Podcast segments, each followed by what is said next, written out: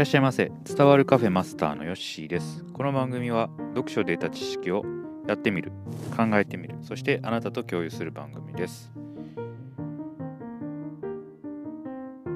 ダウンコートから薄手のコートにねちょっと変わりました、朝7時過ぎぐらいに自転車乗って通勤してるんですけれども。だいぶね、えー、薄着になってきたかなと。日中はねもうだいぶもう薄着でも過ごせるくらいになってきましたね。はい春らしくなってきました、はい、やっていきましょう。え今日も仮メンタリスト L さんのイケメンはモテないの続きをやっていきます。1つ目。今日はいろいろ話せて嬉しかった。楽しかったと言われるより特別な感情を抱く。ねえー、嬉しかったと。僕もあのー、楽しかったわっていうのはよく言うんですけれども嬉しかったっていうのはなかなかね言ったことがなくて確かにあの嬉しかったって言われた方がなんかこうちょっとこう特別感があるのかなというふうに、えー、これを読んで感じました。なので、えー、まあ、これはま友達とかでもそうなのかなと思うんですけども、えー、まあ、嬉しかったと、ねえー、言うようにしていこうかなと、え思っております。はい次行きましょう。LINE を続けるテクニック。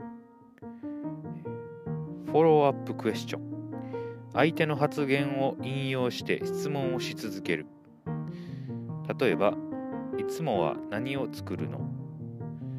一番得意な料理は何？なんで料理が好きになったの？など。オープンクエスチョン。今日何が一番楽しかった？この映画のどういうところが好き？など。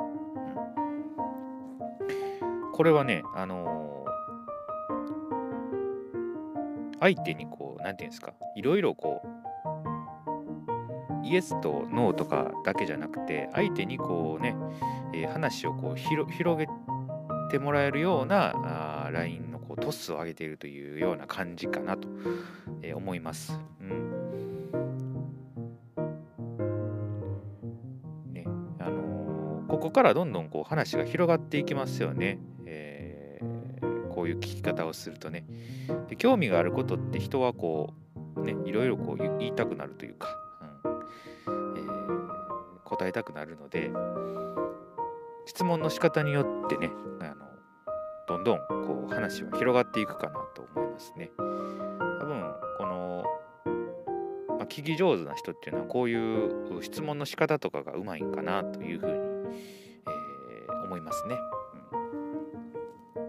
どんどんやっぱりこれも興味を相手に興味があると自然とこういうね聞き方になってくるかなと思いますのでね、えー、ぜひとも、あのー、興味があるけどそのなかなか質問の仕方がわからないっていう方はこういうフォローアップクエスチョンとかねオープンクエスチョン相手に答えてもらうような、えー、LINE の送り方をしてみてはいかがでしょうか。はい